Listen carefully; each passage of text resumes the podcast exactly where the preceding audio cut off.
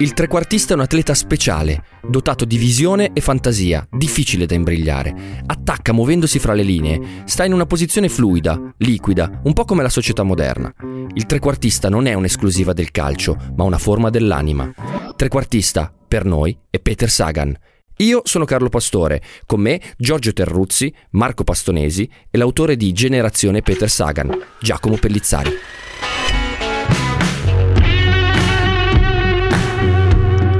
Quando vince lui, vincono tutti.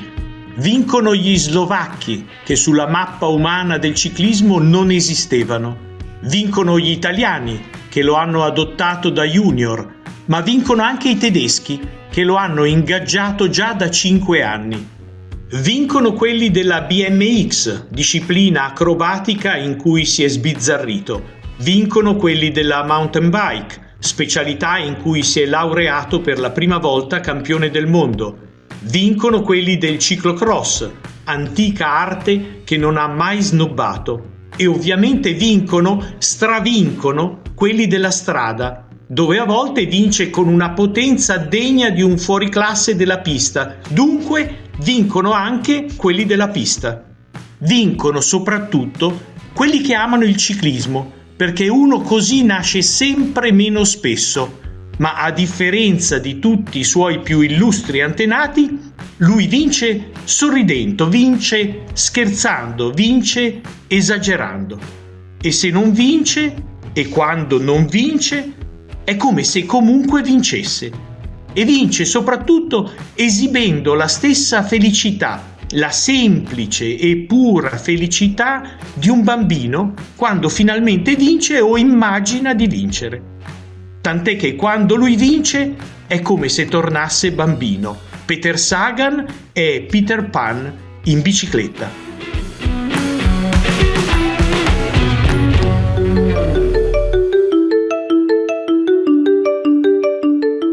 Questo episodio del Trequartista è realizzato in collaborazione con Xiaomi. Xiaomi presenta la nuova Xiaomi 12 Series, la nuova serie di smartphone flagship Xiaomi con modulo di fotocamere professionali da 50 megapixel, ricarica rapida Xiaomi Hypercharge, processore Qualcomm Snapdragon di ultima generazione e audio firmato Harman Kardon.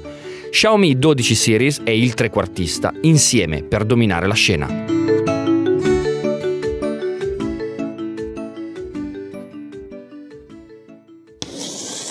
Ciao Giorgio. Buongiorno. Diamo il benvenuto a un eh, personaggio che è di casa, Marco Pastonesi, che ha aperto questa puntata del trequartista. Ciao Marco.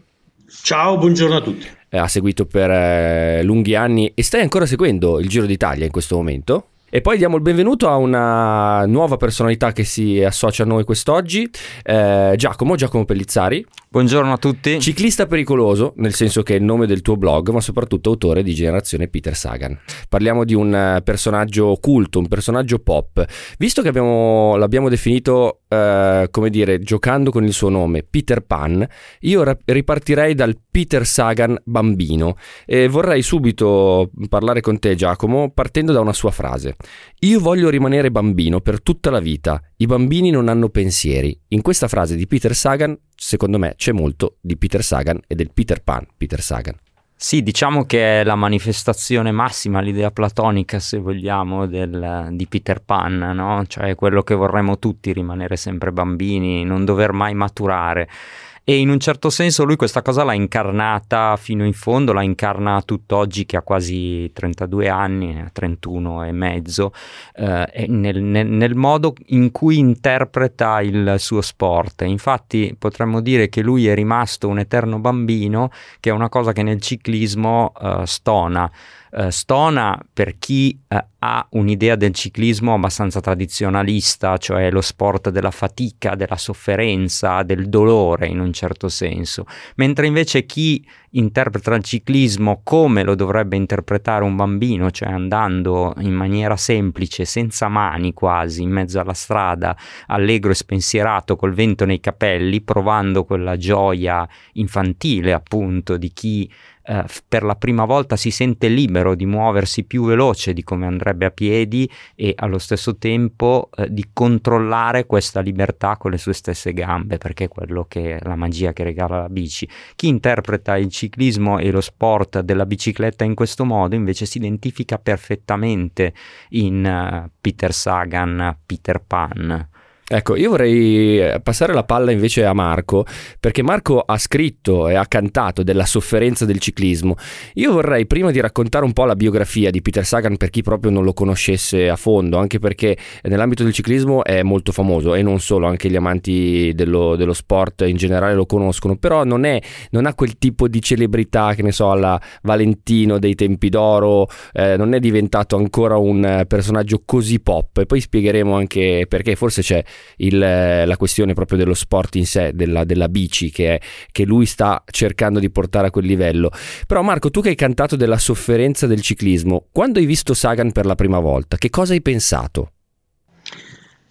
Beh, è un marziano, è uno che arriva da un altro pianeta e, ed era un altro pianeta perché lo vidi per la prima volta al Giro della Sardegna del 2011 e si rivelò apparve al mondo della strada, cioè quella del ciclismo più tradizionale e più, e più letto e più vissuto e più respirato, e vincendo la prima tappa, poi la terza, poi la quarta e ogni volta in un modo diverso, in volata oppure precedendo i velocisti o addirittura con uh, una, una fuga veniva da un altro mondo, veniva dal mondo della, de, della BMX, cioè la, la, bicicletta acrobatica, veniva dal mondo del, del ciclocross, cioè la bicicletta nel fango, che è una sorta di, di rugby a pedali, veniva dal mondo della mountain bike, cioè la bicicletta nei boschi, nei sentieri, ed erano tutti ciclismi diversi ciclismi familiari, ciclismi comunitari, ciclismi che mi ricordavano i, le carovane, le comitive, il circo del moto mondiale di tanti anni fa. E, e aveva quell'anima un po' zingara, un po' eh, anarchica e molto, molto allegra che nel ciclismo su strada è rarissimo trovare. Quindi appare come un fenomeno, appare come un prodigio. Giacomo, chi è Peter Sagan? Ma allora, eh, Peter Sagan viene da Zilina, che è una, una cittadina della Slovacchia, eh, in mezzo ai campi, alla bruma e alla neve, eh, dove normalmente i ragazzi eh, della sua età, quando sono giovani, giocano a hockey oppure comunque fanno sport di tipo diciamo così invernale oppure indoor. È molto più raro che si mettano in bicicletta e quando si mettono in bicicletta proprio per le condizioni climatiche nel 90% dei casi finisce che vanno off-road, nel senso che eh, vanno, come diceva Marco prima, a fare quello che è il rugby in bicicletta, cioè il ciclocross piuttosto che la mountain bike. E lui inizia a pedalare perché va a vedere il fratello Uh, che è già un corridore uh, ragazzo, giovanile nel, nel, nella mountain bike e uh, lo vede vincere una corsa, lo guarda e vede che non esulta o comunque che esulta in una maniera compassata, trattenuta. A quel punto dice no cavoli, quando si vince bisogna esultare, io voglio fare questa roba qua e voglio fare un casino della Madonna quando vinco. E così inizia eh, a pedalare anche Peter Sagan, il padre che ha una, un ristorante pizzeria a Zilina. Eh, la domenica mattina porta i due piccoli Sagan a pedalare eh, nella, nel, nelle campagne slovacche ad allenarsi o quando c'è la gara li accompagna alla gara. Ben presto il uh, Peter supera ampiamente il fratello raggiungendo livelli notevoli. E questo rende f- inizialmente uh, potremmo dire un po' geloso il fratello che si chiama Yurai ma uh, subito dopo ne diventa orgoglioso. Tant'è che tutt'oggi Yurai corre anche lui su strada ed è quasi sempre il fido compagno di Peter anche quando corre con la nazionale slovacca. C'è una questione familiare Giorgio, quindi vedi un fratello che ha ispirato il fratello più piccolo, il fratello più piccolo che poi batte il maestro, possiamo dire. No, ma stavo pensando, io che in ciclismo non sono esperto affatto, no? però non so, volevo un conforto, una verifica su questo. Cioè, stiamo parlando di un personaggio unico, raro, potentissimo, poco sfruttato dal, dal, mondo ciclistico, dal mondo del ciclismo, dalla comunicazione che sta attorno al ciclismo. Non so se c'è un problema, come dire, di, di ehm, proprio di comunicazione globale, perché eh, uno così, che capita una volta nella vita, che ha un carattere così, ma sostenuto da una quantità di vittorie straordinaria, beh, eh, resta in qualche modo un po' confinato, non è, non è promosso in un mondo che viene da anni di campioni eh, bruciati, eh, contestati eh, da delusioni da doping, cioè una figura così, come mai non diventa un fenomeno anche nella comunicazione attuale? Attorno e sul ciclismo. Diciamo mainstream, no? Perché Beh, sì. quella più, più, generalista quasi, perché non, non, non aggredisce... Perché non il... diventa ecco. una vera star, per, come è stato, come è Valentino, come Hamilton, cioè quando hai a che fare con un, con un campione così, come eh, Lukaku, come mm, eh, Ronaldo, cioè hai a che fare con un campione e personaggio, perché in questo caso non c'è un supporto comunicativo all'altezza. Ok, la patata è bollentissima, la passiamo subito a Giacomo e Marco, chi vuole. Ma magari Marco, eh, visto che è una cosa di cui abbiamo parlato anche nella puntata dedicata a Pantani, che è stato forse l'ultimo grande eroe ciclistico italiano, che dici? Dico che il ciclismo è un mondo molto tradizionale, è un mondo molto chiuso ed è un mondo eh, molto conservatore eh, dove si, da sempre si sublima eh, la fatica, il sacrificio, il dolore, la rinuncia. E, e questo ha creato la, l'immagine di un, di un atleta eh, poco disposto alla, alla leggerezza del, dell'esistenza. Sagan invece è l'esatto opposto, e, e in Slovacchia è un leader assoluto, è un, è un emblema, una bandiera anche del, nel mondo della pubblicità, anche nel mondo eh, de, dell'immagine. E, ho visto negozi a Bratislava eh, pieni di riferimenti a Sagan, eh, cosa che oh, non c'è in Italia, ma neanche con i corridori italiani. Però quando Sagan è stato sfruttato, eh, sfruttato forse è una brutta parola, ma insomma eh, utilizzato eh, per mm, in altre vesti, ha avuto un successo straordinario anche in Italia. Il Giro d'Italia del 2020 eh, chiese e ottenne da, da Sagan sue, le sue testimonianze. La fisionomia del viso alla resa di un corpo completamente, completamente ideale e classico. Scusa, ma quante volte hai già fatto il giro? Giro? Eh.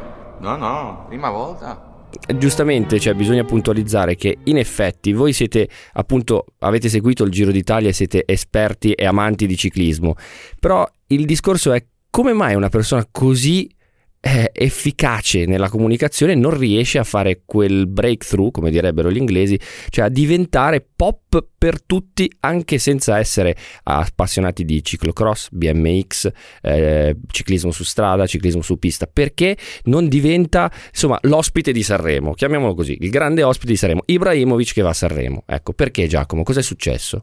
Ma io credo che di base è perché il ciclismo non è uno sport uh, da Sanremo e non è uno sport. Uh, Beh, da oggi. Sanremo sì, dai, un po' sì. da Milano Sanremo sì, da Sanremo Festival no. sì, sì.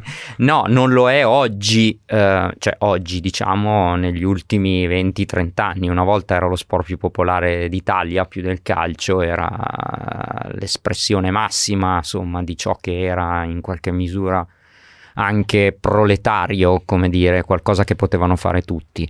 Um, oggi da diversi anni non lo è più e uh, Peter Sagan da questo punto di vista nell'ambito ciclistico un breakthrough lo ha assolutamente fatto, nel senso che il ciclismo dopo Peter Sagan non è più non sarà più quello di prima, tant'è che i nuovi ciclisti che stanno emergendo oggi, cioè la generazione Peter Sagan, parlo di eh, questi giovani belgi che stanno spopolando e vincendo dappertutto, tra cui Van der Poel, Van Aer, ma non solo, eh, sono ciclisti completamente diversi da quelli che c'erano fino a dieci anni fa. Intanto vengono tutti dall'off-road, dal ciclocross o dalla mountain bike, corrono come si correva una volta, come correva Eddie Merckx, cioè da marzo eh, fino a fine ottobre, anzi da febbraio ci sono stati i mondiali di ciclocross a Ostende e c'è stato già a febbraio con una coreografia pazzesca, cioè sulla spiaggia, eh, le biciclette che vanno sulla spiaggia finendo anche nell'acqua, questo duello proprio tra Van der Poel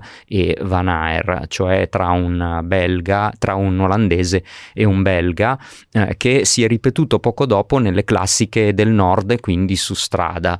Eh, erano anni che non si vedevano ciclisti che correvano tutto l'anno. Ecco, siamo tornati a vederli. Io credo che in questo Sagan abbia avuto un ruolo fondamentale. I discepoli cioè... di Sagan, i sì. discepoli di Sagan. Però non abbiamo sottolineato il suo valore tecnico e anche sportivo, le sue vittorie, perché di, di vittorie ne ha fatte in ogni, in ogni disciplina che lui ha, ha poi deciso di, di, affrontare.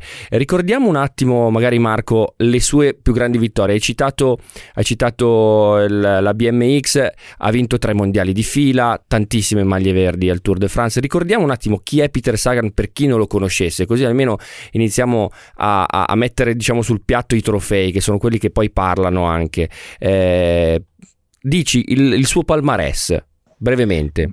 Beh, guarda, l'altro giorno parlavo con Roberto Amadio, il suo primo direttore sportivo alla Liquigas, e commentavamo proprio quella apparizione nel Giro di Sardegna del 2011 e lui mi ha detto che conosceva, immaginava e supponeva il valore di Sagan, ma non si rendeva conto dei suoi limiti, dei suoi confini e ogni giorno veniva sorpreso, stupito, sbalordito no? dalle, dalle prestazioni, dalle possibilità e dalle capacità di questo atleta. E lui si è dimostrato, Sagan, il migliore nelle corse di un giorno, cioè le classiche, le cioè classiche. le classiche soprattutto quelle del nord, ma insomma, eh, ma anche per esempio le classiche del sud, no? come potrebbero essere le strade bianche. Innanzitutto tre titoli del mo- eh, mondiali di fila 2015, 2016, 2017 correndo senza squadra perché la Slovacchia non ha un numero di corridori pari a quello delle altre nazionali, gli altri eh, slovacchi non sono all'altezza dei, eh, della squadra dei gregari, per dire italiani o francesi, eppure lui sfruttava, quindi una grande intelligenza, sfruttava il lavoro di tutte le nazionali, in pratica aveva il gruppo come sua personale squadra, un trionfo strategico. E ha vinto la, un Giro delle Fiandre che è una sorta di campionato del mondo per il pubblico, per il percorso, per la storia, è la corsa dei muri e anche e questi muri sono in pavé. Ha vinto la Parigi-Roubaix che è la corsa del pavé per eccellenza, ha vinto tre volte la Gand Wevelgem che è un'altra classica del nord, ma soprattutto questo secondo me è stato il punto decisivo della sua regolarità, della sua costanza, ha vinto sette volte la maglia verde al Tour de France. Cosa significa? Sette volte ha vinto la classifica destinata al, ai punti. Cioè se la classifica, se il Tour de France si fosse disputato non in base ai tempi, ma in base ai punteggi, cioè ai piazzamenti, Peter Sagan avrebbe trionfato sette volte. Vuol dire una regolarità nei, nelle vittorie, nei podi, nelle volate, nelle volate intermedie, insomma una presenza costante. E tra l'altro ecco, alla questo... domanda alla Gazzetta eh, cosa ne pensi di queste sette vittorie, lui ha risposto potevano essere otto. Eh, eh certo, questa, perché, ma perché è la, lui è la verità perché è la verità perché lui comunque ogni volta tende a sdrammatizzare, a scherzare, a esorcizzare eh, vittorie o piazzamenti. C'è una, c'è una fotografia che ha fatto il giro del mondo ed è entrata eh, prepotentemente no, nella storia de, de, non solo del ciclismo ma dello sport. Era il, il podio del Giro delle Fiandre del 2013. Primo Fabian Cancellara, secondo Peter Sagan. Sagan da secondo avrebbe potuto indossare quella maschera di tristezza, di delusione, di amarezza che contraddistingue sempre chi arriva secondo. Non c'è posto peggiore del secondo posto, boh, forse il quarto, ecco. Però lui che cosa fece? Beh, mentre le due miss, una bionda e una mora, baciavano nella foto rituale il vincitore, beh, lui non ha resistito alla tentazione e ha dato una palpatina, una manita, è stato detto, alla miss alla sua a portata di mano, e cioè la bionda. It's, it, it was uh, wrong of me and I don't thinking when I was up on the podium. I never should have done it. I'm so sorry and I hope that Maya and anyone else I have offended knows how sorry I am and accept my apology. I promise to act more respectfully in the future. E per essere iconoclasti però bisogna vincere, perché l'iconoclastia, senza la capacità poi di portare dei risultati, forse ha meno impatto, anzi decisamente ha meno impatto. Ecco, Sagan è stato capace, qui eh, chiedo a te Giacomo e poi a Giorgio, Sagan è stato capace di cambiare le regole perché comunque stava dentro la griglia della eh, sua capacità di essere il numero uno, quando sul campo, quando sulla bici. No, ma infatti eh, Peter Sagan, al di là di quell'episodio che cita Marco prima del palpeggio alla Miss, eh, non è che abbia eh, trasgredito le regole eh, in maniera, diciamo così, da censura, no?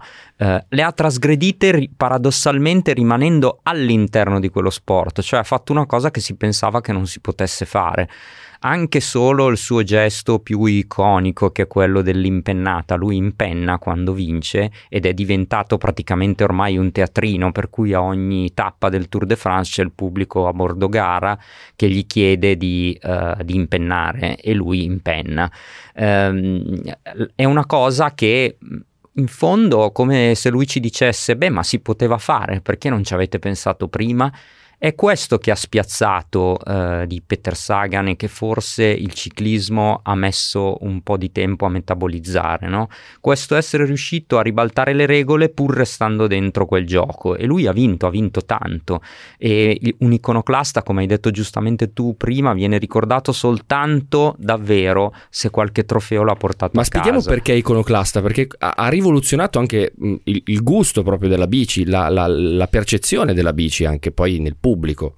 Sì, assolutamente. C'è uno spot molto divertente eh, della Specialized, che è un'azienda americana di biciclette, in cui lui ehm, corre insieme a una persona anziana, una, una, nonnina. O meglio, questa nonnina getta a lui il guanto di sfida, lui ha, è, è campione del mondo in quel momento, inizia ad allenarsi con questa bicicletta e alla fine eh, i due devono correre una sorta di parallelo in bicicletta bicicletta lungo una salita che mm, credo sia stato girato a San Francisco, già questa è una località poco ciclistica e ci sono a bordo strada i, mm, i, tifosi con i fumogeni e tutto e i due ingaggiano un duello straordinario e già l'idea di un ciclista che si presti a fare questo piccolo uh, parodia con una, con una, nonnina è qualcosa di assolutamente iconoclasta. Non, non, non, mi viene in mente nessun altro ciclista prima di lui che avrebbe potuto accettare di fare una cosa del genere. No? Quindi... John Travolta, come, come lo interpreta lui? Ma io ho scoperto che comunque in queste letture che ho fatto ha studiato teatro anche quando era piccolo Peter Sagan, ha fatto, ha fatto anche un po' di recitazione, C'è, c'era questa sua dote, questa verve teatrale fin da bambino appunto, ce l'aveva, ce l'aveva lì presente. Però Giorgio io volevo chiedere a te, queste, l'impennata, quando il pubblico ti chiede l'impennata e tu impenni, eh, mi ricorda due cose. Maradona che palleggia come un pazzo nel, nel, nel riscaldamento eh, e ascoltando la musica, quindi palleggia ballando, eh, la famosissima immagine insomma di, di, Maradona che si scalda così, scaldando il pubblico e scaldando se stesso in quella maniera così circense ma eh, intensissima. E poi quella gigionata lì, che è stata una gigionata condannabile, quella della palpatina, diciamo così, perché è, è effettivamente eh, da condannare. Però mi ricorda Valentino Rossi anche, quel tipo di approccio vitale, divertente, eh, sempre propenso allo stare in mezzo agli altri e al godersela, ecco. Sì, più che la palpatina che secondo me insomma, va bene, anche, insomma, è più l'impennata che secondo me fa, fa gioco in questo discorso, cioè che, che inquadra l'istrione, no? così come non erano tanto i palleggi di Maradona col pallone ma con le arance, cioè è una trasgressione dettata da, dal talento o come il bagno, il bagno lungo la pista occupato da Valentino nel giro certo. d'onore, cioè non è semplicemente una padronanza del mezzo o del tuo talento, ma è un'applicazione spettacolare eh, e quindi comunicazione del, del, delle tue capacità portate in un, dire, in un fuoriscena, in un non previsto che attira e attrae. No? In questo senso qua, secondo me, è proprio vero. Cioè, mi, mi, piacerebbe, cioè, prima avete detto come mai non, non, non va a Sagan a Sanremo, non, forse non ha senso portarlo al Festival di Sanremo, però come dire, magari coinvolgerlo un po' di più, mi aspettavo, mi aspetto, visto che è perfettamente aderente a una relazione popolare con la bicicletta che è cambiata e sta cambiando, cioè è vero che il ciclismo è un mondo tradizionale, un mondo chiuso, ma il ciclismo agonistico in realtà la relazione tra la società e la bicicletta è cambiata certo. moltissimo certo. e dà dentro anche qualche ingrediente connesso a, al verde, all'ecologia, alla sostenibilità, no? Per cui così come Lewis Hamilton che è nero e si inginocchia, cioè si batte per un tema che lo trasforma da campione straordinario in, come dire, icona, in, in portatore di qualcos'altro, è come se mi aspettassi da, da, questo straordinario campione un'escursione equivalente all'impennata, ma magari più significante, più connessa a chi lo guarda e lo apprezza per come è. È vero, è vero, è verissimo e tra l'altro credo che questa discussione della capacità di portare fuori, diciamo, di spiegare lo sport, di spiegare la bellezza dello sport e di diventare icone di qualcosa più largo, di più largo, l'abbiamo fatta anche con Zaizev. Zaizev eh, soffre questa cosa, dice io devo attraverso i social media raccontare non solo me stesso ma anche lo sport, perché eh, lo sport, in questo caso la federazione italiana, i miei club, non mi sfruttano, non sfruttano la mia capacità di parlare al pubblico. Ecco, questo è il primo tema tema. E poi il secondo tema, eh, Giacomo, invece il tema della bicicletta, della centralità della bicicletta nella, viti, nella vita di oggi. Eh, la gente che con l'e-bike va a farsi appunto i giri per i, per i boschi e che ha riscoperto la bellezza di, di, questo sport, di questo stile di vita forse. Marco, partiamo da lì invece, dal, dalla, dal, dalla questione Zaizev. Eh, ehm, che dici? Dico che la, la, mancanza non è di Sagan, ma è di chi non, non ha capito Sagan. Sagan è perfetto per interpretare e comunicare la bicicletta in tutta la sua forza, che è la forza appunto non solo quella dell'agonismo, come diceva Giorgio, ma la, la, forza della bicicletta come mezzo silenzioso, come mezzo puro, come mezzo snello, semplice, come mezzo di oggi e di domani, come mezzo per per parlare a se stessi, per stare nella natura, per vivere in città. Questa è la, è la forza, l'energia enorme di, di Sagan che non è stata ancora capita e non è stata ancora usata. Prima si parlava di Sagan attore, ma il bello di Sagan è la spontaneità, è l'istinto, è la, la purezza. C'è una piccola storia che va, che va ascoltata e, e, conosciuta. C'è una um, Francesca Baroni, una atleta italiana, ciclismo, sorda. Un giorno spedisce una sua fotografia inimpennata a Sagan con la richiesta di un autografo e Sagan riceve firma, spedisce. Poco tempo dopo Francesca Baroni approfitta del passaggio di una corsa e va al villaggio di partenza. Lì incontra Sagan. Sagan riconosce la ragazza e le dice: Ah, tu sei quella dell'impennata.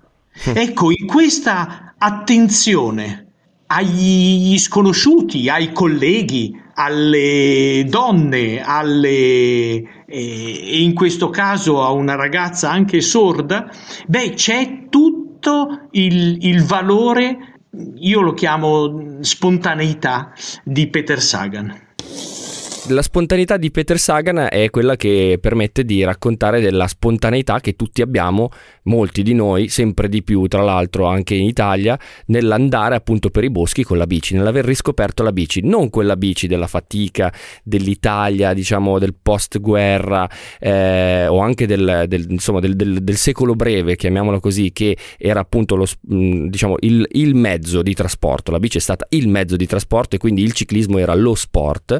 Bene, non è più quella roba lì, è una cosa diversa. Sagan è un nuovo prototipo di ciclista per una nuova generazione di persone che approcciano, diciamo, la vita così con, una, con la ricerca della sostenibilità da un lato e dell'esperienza dall'altro. Ecco, perché questa cosa, appunto, la domanda di Giorgio è, non è diventata totemica perché Sagan non si è collegato eh, a, a, diciamo, a, questo movimento in maniera così simbolica? Cos'è successo? Cos'è mancato? Eh, è stato lui forse eh, eh non bravo a cogliere certe opportunità? Eppure fortissimo sui social media, perché nonostante la sua bravura eh, sui social media, i media non l'hanno saputo raccontare così com'è? Ma perché c'è sempre stato uno scollamento, secondo me, nel, nel, nel ciclismo tra il ciclismo professionistico e il ciclismo invece del, di chi lo pratica, di chi usa la bicicletta come mezzo anche semplice di trasporto, commuting si dice in inglese, casa, lavoro, casa, tutti i giorni. Um, e questa dicotomia uh, è una dicotomia che è molto dura a morire, così come anche uh, nelle community di ciclisti ci sono dei paletti molto stretti che non bisogna superare, quello che fa mountain bike eh, guarda storto quelli che vanno in strada, gli stradisti guardano storto quello che va in mountain bike e via discorrendo, come se fossero tante fazioni. In realtà Sagan queste fazioni è riuscito a bucarle, a farle comunicare tra di loro e secondo me lo ha fatto in un modo raccogliendo qualcosa che già eh, era nell'aria e che è un aspetto fondamentale di cui molto spesso si ha paura a, di parlare e forse anche questa è la ragione per rispondere alla tua domanda per cui lui non è stato sfruttato fino in fondo, e cioè che la bici non è solo ecologica, non è solo slow, non è solo il mezzo del futuro sostenibile tutto, ma è anche concedetemi il francesismo, figa. Eh sì, è una cioè, figata. Andare in bici è una figata, diciamolo, è cool. Come esatto, direbbero quelli bravi di esatto. Milano. E quello che ha dato fastidio di Sagan è che lui ha messo un po' l'accento su questa cosa dicendo orrore, andare in bici è figo. La bicicletta è qualcosa di desiderabile. Chi ha stile e si veste, i ciclisti di oggi hanno iniziato, io per primo, a vestirsi quando vanno in bici con un certo tipo di abbigliamento eh, che costa l'ira di Dio e in cui però tu ti guardi allo specchio e dici ah non sono come quei vecchi pensionati che c'erano una volta, sono anche figo. Un altro molto attento allo stile, forse Giacomo e Marco potete confermarmelo, è Marco Aurelio Fontana, un campione italiano di ciclocross, che è, uno, è uno vestito bene, tu che ti vesti bene, ti sei ispirato a Marco Aurelio Fontana? Beh, lui è più off-road che eh. strada, io sono più strada ah, che off-road, stra- però lui... Spiegami, più stretto, no? Lo stra- più, più, attillato, più, attillato, forse meno zingaro, è, tutto, è un pochettino più ordinato, lui è più eh, allegramente maleducato e, e, il bello dell'off-road è proprio quello. Comunque sì, confermo, lui è, poi è, è molto internazionale, è molto poco... Parla benissimo l'inglese, esatto, tra l'altro, infatti sì. ascoltiamolo, abbiamo una nota audio dedicata proprio alla, a, Peter Sagan, allegramente allegramente maleducata, come definito bene. Peter Sagan l'ho conosciuto nel 2009 perché ehm, eravamo compagni di squadra, o perlomeno lui correva su strada con eh, la Liquigas, Liquigas Cannondale. Io mh, mm, ero pilota ufficiale di Cannondale Factory Racing, quindi la squadra ufficiale di Cannondale in, um, per la Coppa del Mondo di mountain bike mondiali, eccetera, eccetera. Praticamente uh, Peter era un fenomeno, correva già um, nel fuoristrada, faceva già ciclocross e mountain bike, uh, era già stato campione del mondo di ciclocross nella categoria juniores, era già un fenomeno, ovviamente non era planetario ancora, quindi praticamente al primo team camp ci siamo incontrati mh, in Toscana, attorno vicino a Massa Marittima, per il primo team camp con Canada Factory Racing ricordo che lui aveva una bici come la mia, una via ammortizzata perché appunto eravamo in, ca- in squadra assieme, era un casco Red Bull che poi eh, io eh, insomma diventai casco Red Bull qualche anno dopo, quindi lui mi precedette in questo. Era buffo perché aveva ancora i pedali da strada perché se li era, di- se li era scordati, se li era dimenticati immagino, e quindi aveva la mountain bike con i pedali da strada, guidava sporchissimo, ma andava fuori forte anche in discesa e ogni uscita rompeva qualcosa, era buffo perché distruggeva cerchi, gomme, andava proprio come un pazzo. Eh, però era un bravo, era un bravo tipo, da, da, subito insomma, ha cercato di integrarsi eh, sforzandosi nel, nel, parlare italiano, anche se lui arrivava da, da un paese diverso dove comunque quando poi appunto corri su strada devi devi un po' adattarti, no? soprattutto nelle squadre dilettantistiche italiane, eh, è, è, molto, è, molto, più facile imparare l'italiano che, che, cercare di parlare in inglese perché poi magari nessuno lo sa e quindi lui si sforzava a parlare, a parlare italiano e è sempre stato simpatico, è sempre stato comunque uno che, che ha aiutato il, il prossimo, l'amico, il gregario. Quindi, mm, che dire che io ho un grande rispetto per lui, ci siamo poi rincontrati tante volte, siamo, siamo amici, siamo rincontrati alle Olimpiadi del 2016 a Rio, dove abbiamo bucato praticamente sullo stesso sasso, nello stesso giro. Quindi tanto rispetto per una persona che, mh, mm, oltre a essere un ciclista professionista, secondo me insomma, è una, è una rock star e, e, ha sempre cercato di portare tanto, tanto buono all'interno del mondo bici, all'interno dello sport ehm, perché pur essendo un super campione è uno che eh, ha sempre cercato di portare un messaggio, ha sempre cercato di, di vincere, ma allo stesso tempo mh, dire bravo al secondo e, e, e portare un messaggio eh, ludico all'interno di un mondo comunque professionistico dove comunque il soldo ovviamente fa, fa la sua parte. Ecco.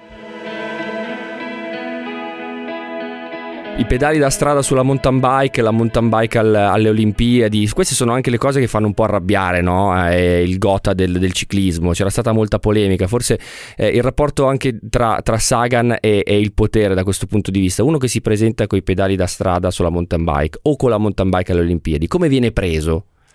Ma non solo questo, una volta addirittura si è presentato alla partenza di una corsa in Sud America con le gambe non depilate, che è una cosa che fa orrore nel ciclismo tradizionale, penso non sia mai successo. E addirittura c'è questo siparietto per cui Nibali poi eh, si presenta fuori dal motorhome di Sagan e gli regala un rasoio Bic usa e getta. E Sagan, c'è il video su YouTube, e Sagan lo prende e ride perché appunto sta al gioco.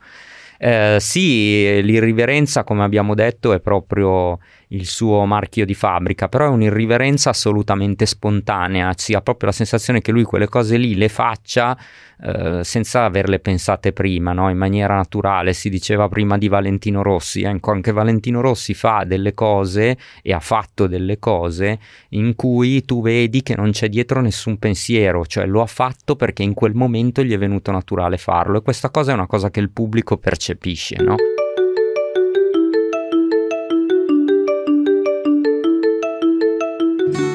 Allora, pubblico, pensiamo pubblico in sala, sei il regista in questo momento, il momento del magic moment, Giacomo. Eh, se dovessi fare un film su Sagan, quale sarebbe la scena madre, la scena con cui aprire il film, il magic moment di Peter Sagan qui al trequartista? Allora, Col de Tourmalet, Pirenei, Tour de France del 2019, 21 luglio, un caldo atroce Uh, un'afa pazzesca, una salita molto dura uh, e Sagan non è certo uno scalatore, è più adatto alle volate o al massimo ai brevi strappi, eh, per quanto ripidi, dei muri del nord. Uh, sta facendo fatica, sta soffrendo, ma la gente è lì ad aspettare lui, quasi più lui che la maglia gialla. quando passa, appena scritto la sua autobiografia, è appena uscita, un tifoso lo rincorre con il libro aperto in mano e una penna, vuole l'autografo.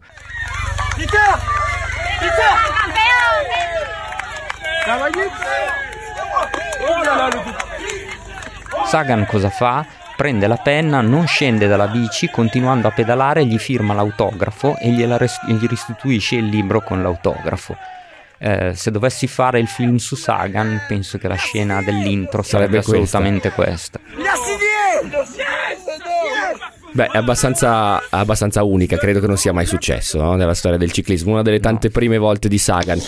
Marco, io chiederei a te, ma è tutto così luci questo Sagan? Cioè è tutto così perfetto, è tutto così bello, simpatico, irriverente, vincente?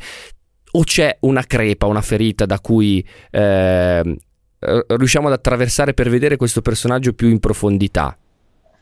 Ma agonisticamente c'è stata una, un periodo buio a un Tour de France quando venne squalificato per una volata ritenuta scorretta. Lui se ne amareggiò, insomma, rimase profondamente colpito e, e ferito da questa che riteneva un'ingiustizia e che forse lo era perché la, la, la deviazione di, di, Sagan nelle volate bisogna tenere una linea rettilinea e era veramente minima e probabilmente irrilevante. E personalmente mm, credo che abbia avuto delle, dei problemi sentimentali, matrimoniali e, e, anche questo ha inciso profondamente sul, sul suo umore e sul suo rendimento. Nessuno è, nessuno, è, così sereno mai, nessuno è così pacifico mai, e, però lui riesce insomma in, in gara soprattutto e grazie alla bicicletta a rasserenarsi e a riappacificarsi e a alleggerirsi. Ecco, e quando alleggerisce se stesso, alleggerisce anche un po' tutti quelli che lo seguono, tutti quelli che lo, lo guardano, tutti quelli che lo ammirano, tutti quelli che, che cercano in lui una strada o un sentiero. Ecco, ma è, è uno che non protesta poi è uno che ha capito che a un certo punto finita la, la gara è meglio, anche se, se magari è vittima di un, di un, sopruso, decide che è meglio stare zitti. Perché? Incassa perché tanto sa che la volta dopo potrà tornare a divertirsi, forse così Giacomo? Sì, è così e eh, questa è una cosa mm, che forse negli altri sport emerge meno. Nel ciclismo i ciclisti, forse perché complice la fatica della fine della tappa e quindi le barriere difensive che vengono meno, di solito sono subito dopo l'arrivo piuttosto polemici. Cioè se c'è stato qualcosa in corsa, qualcuno che ha fatto un torto, eh, qualcuno che non ha rispettato una regola non scritta all'interno del gruppo, eh, lo tirano fuori e spesso si sono viste litigate notevoli, ricordo alcune eh, tra Moser e Saronni che si trovano anche su YouTube eh, piuttosto gustose, no? in cui non, non, se le mandano a dire, cosa che negli altri sport è più difficile. Sagan non lo fa mai, anche in questo è rivoluzionario se vogliamo per eh, il ciclismo, è come se sapesse che alla fine eh, si con- inizia e finisce tutto nella corsa lì, che la polemica non serve a nulla. Mm, l'esempio che faceva Marco prima del Tour de France del 2017 in cui viene accusato ingiustamente in volata di aver tirato una gomitata e proprio per questo motivo viene squalificato, se no avrebbe avuto, come diceva lui, 8 maglie verdi nel suo palmarès e non 7. Um, lui il giorno dopo non ha fatto nessun tipo di polemica, ha accettato la decisione pur sapendo che filmati fatti meglio lo avrebbero scagionato e anche dopo, una volta scagionato, non ha fatto polemica. Giorgio, ma a te piace questa caratteristica di Sagan? Sai che sono curioso di sapere se ti piace il fatto che sia uno, uno, uno fatto così. Ma è fatto come? Perché qui il problema è che non riusciamo a entrare nella testa nella psiche davvero di questo uomo così particolare, che, che ha sicuramente una relazione speciale tra sé e il ciclismo, perché gode e gioisce, manifesta un, un timbro, un carattere anomalo per quello che fa e, e, e per quando lo fa. Manca un pezzo, cioè manca l'ombra perché manca, come dire, un, una parte più introspettiva, una spiegazione più esauriente di questa, di questa curiosa modalità dello stare al mondo e non riesco a capire se è una modalità dello stare al mondo o dello stare in bici. È un po' questo che mi manca, no? la relazione tra come dire, un perfetto rapporto tra un, un uomo e la propria passione mh, e un, un, po' di oscurità tra, tra, nel momento in cui quest'uomo vogliamo scoprirlo e indagarlo. Forse anche per questo in qualche modo resta e rimane eh, confinato, un po' confinato nel ciclismo. Io mi aspetto dalla carriera di Sagan che faccia qualcosa di pubblica utilità, per esempio che stemperi questa sorta di aggressività che caratterizza ormai, come se fossero su fronti opposti, ciclisti metropolitani, automobilisti e pedoni, perché in qualche modo eh, ormai siamo a, dire, a dei fronti armati dove chi va in bicicletta si sente figo ma si sente contro, si sente vessato dagli automobilisti e se la prende coi pedoni andando a palla sui marciapiedi guarda, guarda di qualcosa. Insomma, c'è un po' di, di tensione connessa in realtà a un'evoluzione possibile e straordinaria. Ecco, magari Sagan a questa cosa, sai cosa fa? Prende la bici e se ne va per i boschi a fare off-road. questa potrebbe essere una, una, una soluzione. Forse in, questa, in questo senso, eh, qui chiedo a Marco e, e a Giacomo, c'è il, eh, la spiegazione nei suoi tatuaggi. È uno che si è tatuato Joker. Eh, la faccia del Joker eh, ci dice e non ci dice niente. Sì, la faccia del Joker è con eh, la frase why so serious, cioè perché essere così seri, è un po' la sua filosofia, no? In realtà in questo stentarla, secondo me, c'è anche forse probabilmente la sua debolezza, cioè che è quella del aver paura di essere serio, no? Eh, perché sono diverse le occasioni in cui eh, io credo la vita l'abbia messo di fronte a, dei, a delle grosse difficoltà. Però non ha eh, mai parlato pubblicamente, non l'ha no. mai voluto affrontare, non l'ha mai trasformato esatto. in un fatto collettivo è Peter Pan, scappa, scappa in qualche misura dalle responsabilità e scappa dal, da, da, da, da, ciò che è serio forse eh, nella vita o comunque se lo tiene per sé. È, è romantico anche per questo, nel senso che eh, forse eh, tutti i ciclisti in un certo senso devono scappare da qualcosa, no? Eh, però sono perfettamente d'accordo su quanto diceva Giorgio prima. Io credo che mi aspetto anch'io un gesto a fine carriera eclatante, eclatante mm, sempre tra virgolette, da parte di Sagan, che consenta eh, in maniera distensiva di riallacciare eh, le varie comunità tra chi va in bici in città e chi invece è un automobilista esasperato dai ciclisti. C'è un episodio che secondo me già un po' va in questa direzione che è nell'ultimo Giro d'Italia che si è corso ad ottobre per via della pandemia. All'arrivo di una tappa Sagan si perde dopo l'arrivo di tappa, dopo le interviste, non ritrova più la squadra, non, non sa bene dove sia l'albergo a un certo punto è lì che vaga per le strade de, di questo paesino e gli si affianca, una, si affianca lui ad un'auto dove ci sono dei ragazzi e gli dice scusate io devo trovare il mio albergo così che non so bene dove sia. E i ragazzi lo trascinano, lui si attacca con la mano alla portiera e fanno il video dicendo ragazzi vi rendete conto? Sagan ci sta chiedendo un passaggio fino in macchina, nel senso lui portato dall'auto eh, fino al suo albergo dove c'è la squadra eccetera. Ed è un video che ha avuto mm, milioni di visualizzazioni.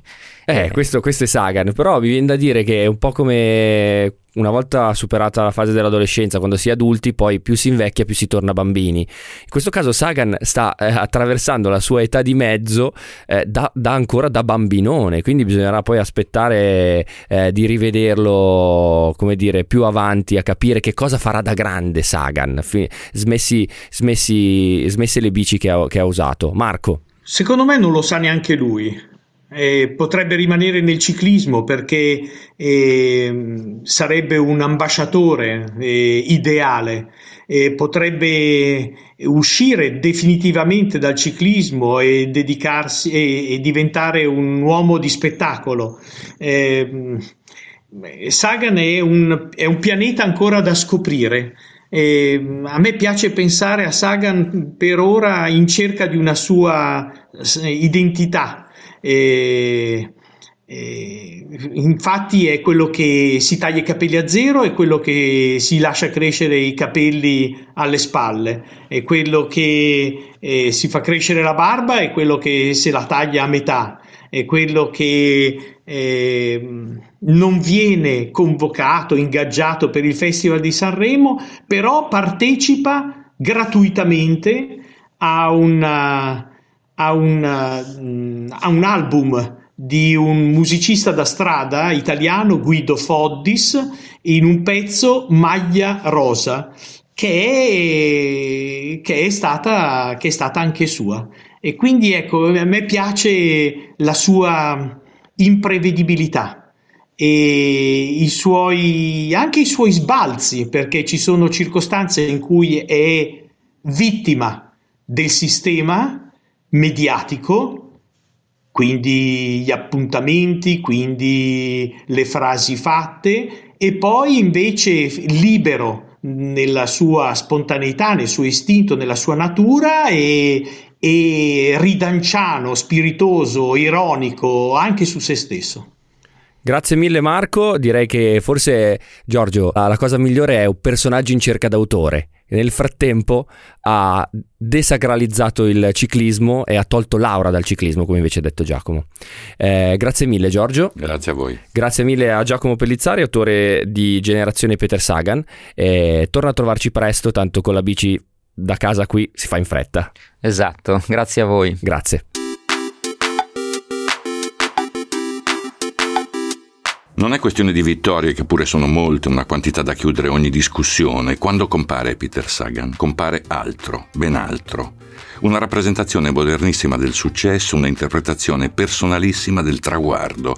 Contengono entrambe il piacere da opportunità colta, il godimento, conseguente alla fatica, la consegna di un premio, prodotto dallo sforzo. Bicicletta come tapirulana attorno al quale radunare una folla enorme, chilometri per incontrare un'umanità che in quel fare, all'apparenza divertito ed estroverso, si riconosce dentro un tempo che promuove il ciclismo al pari di uno stile del vivere benefico, come chiave di interpretazione di un'aspirazione, agonistica volendo, ma anche conviviale, salutare, divertita e divertente, un capovolgimento che riduce il dramma da sfinimento, da agonia a compito necessario, utile da svolgere come altri pur di conservare una poesia, una gioia perseguita anche e magari pagando un prezzo mai troppo alto. Per questo Sagan è un campione, un trequartista del pedale, si smarca, Si è smarcato sempre, così segna. Punti di gradimento che non hanno bisogno di alcuna classifica, dettano condivisione, appartenenza larga, un'intesa, utili a conquistare una tappa ambita dell'esistenza.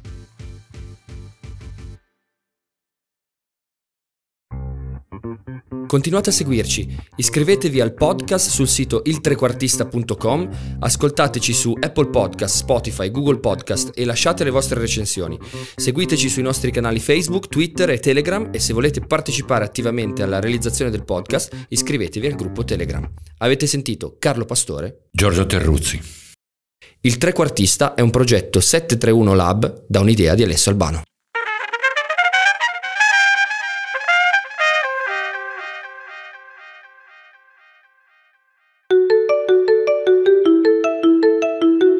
Questo episodio de Il Trequartista è stato realizzato in collaborazione con Xiaomi.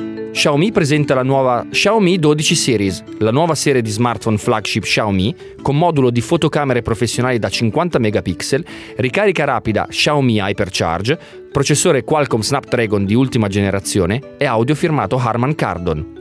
Xiaomi 12 Series e il trequartista insieme per dominare la scena.